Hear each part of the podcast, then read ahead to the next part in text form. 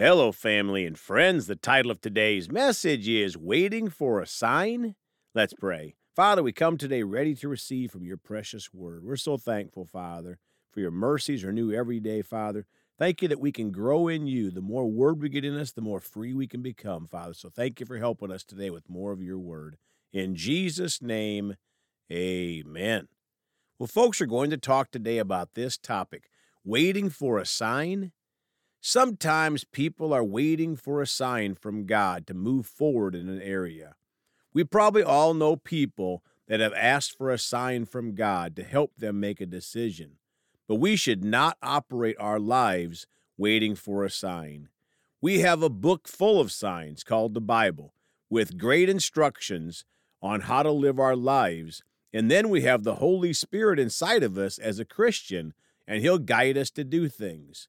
That is very important, as the Bible doesn't tell us which job to take or which house to buy, but the Holy Spirit will guide us in many of those areas. But are we waiting for a sign instead?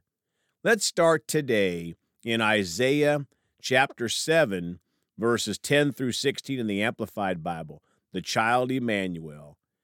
10 Then the Lord spoke again to King Ahaz, saying, Leaven, ask for a sign for yourself from the Lord your God, one that will convince you that God has spoken and will keep his word. Make your request as a deep Sheol or as high as heaven. 12. But Ahaz says, I will not ask, nor will I test the Lord. 13. Then Isaiah said, Hear then, O house of David, it is too small a thing for you to try the patience of men, but you will try the patience of my God as well. 14. Therefore, the Lord himself will give you a sign. Listen carefully. The virgin will conceive and give birth to a son, and she will call his name Emmanuel, God with us. 15. He will eat curds and honey when he knows enough to refuse evil and choose good. 16. For before the child will know enough to refuse evil and choose good, the land Canaan whose two kings you dread will be deserted, both Ephraim and Aram.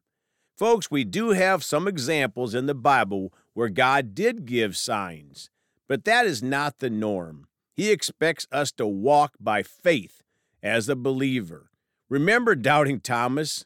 I believe that we are more likely to see a sign from God when we are just living our life by faith.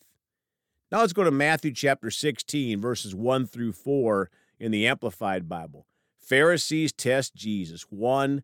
Now the Pharisees and Sadducees came up and testing Jesus to get something to use against him, they asked him to show them a sign from heaven which would support his divine authority.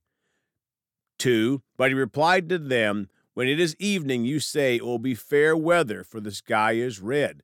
3. And in the morning, it will be stormy today, for the sky is red and has a threatening look. You know how to interpret the appearance of the sky, but cannot interpret the signs of the times. For an evil and morally unfaithful generation craves a miraculous sign, but no sign will be given to it except the sign of the prophet Jonah, that he left them and went away. My friends, we certainly don't want to use the Pharisees as examples of how to follow God. They ask for signs to challenge Jesus. They chose religion over Jesus. Matthew 12, 38 through 40 in the Amplified Bible. The desire for signs. 38. Then some of the scribes and Pharisees said to him, Teacher, we want to see a sign, a testing miracle from you, proving that you are what you claim to be. 39. But he replied and said to them, an evil and adulterous generation that is morally unfaithful to God craves and demands a miraculous sign, but no sign will be given to it except the sign of the prophet Jonah. 40. For just as Jonah was three days and three nights in the belly of the sea monster, so will the Son of Man be three days and three nights in the heart of the earth. My friends, this one's pretty blunt, isn't it? An evil and adulterous generation that's morally unfaithful craves and demands a miraculous sign. Now, Luke 11, 14 through 16, the Amplified. Pharisees, blasphemy. 14, and at another time, Jesus was casting out a demon, and it was controlling a man so as to make him mute. When the demon had gone out, the mute man spoke, and the crowds were awed. 15. But some of them said, He drives out demons by the power of Beelzebub, Satan, the ruler of the demons. 16. Others trying to test him were demanding of him a sign from heaven. My friends, we certainly don't want to be like that and demand a sign from the Most High God. Luke 23 8 in the Amplified. When Herod saw Jesus, he was exceedingly pleased. He had wanted to see him for a long time because of what he had heard about him and was hoping to see some miraculous sign, even something spectacular done by him. Folks, Herod wanted to see Jesus to see some miraculous sign. Matthew 24 3 in the Amplified. While Jesus was seated on the Mount of Olives, the disciples came to him privately and said, Tell us, when will this destruction of the temple take place? And what will be the sign of your coming and of the end, completion, consummation of the age? My friends, even the disciples wanted to see a sign. Matthew 24 24 in the Amplified. For false Christs and false prophets will appear, and they will provide great signs and wonders, so as to deceive, if possible, even the elect, God's chosen ones. My friends, Satan and his followers will have great signs too. We must not be deceived. The Word of God tells us here even some Christians will be deceived by the false Christ and the false prophets in these last days. Let it not be you and I. Now, Second Thessalonians 2 9 in the Amplified. The coming of the Antichrist, the lawless one, is through the activity of Satan, attended with great power, all kinds of counterfeit miracles and deceptive signs, and false wonders, all of them lies. My friend, Satan's signs will be counterfeit miracles, deceptive signs, and they'll all be lies. But he is the master of deception and will deceive many people in these last days into following him. Now, closing today, Psalm 119 in the Amplified Bible, verse 105 Your word is a lamp to my feet and the light to my path. Verse 130 The unfolding of your glorious words gives light. Their unfolding gives understanding to the simple, childlike.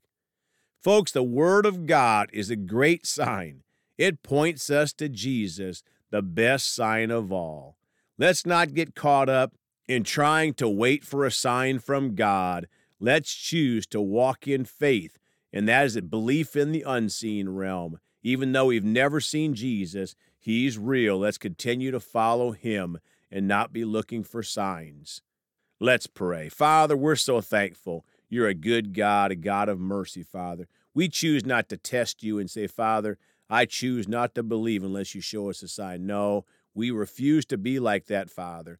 We know that you're real, Father, that you sent your Son Jesus. He died at Calvary and He paid the price for us. And we walk in that belief, Father. We're thankful that Jesus is our Savior. He's our ticket to heaven. And we choose to have faith for Him. We choose to share Jesus the rest of our lives to bring other people with us to heaven. And thank you for your mercy we miss you, Father. In Jesus' name, amen. Well, folks, you can contact us at 812 449 8147 or at celebratejesusministry at gmail.com. We love you all. Please go talk to someone about Jesus today. And remember, Jesus thought about you on the cross at Calvary.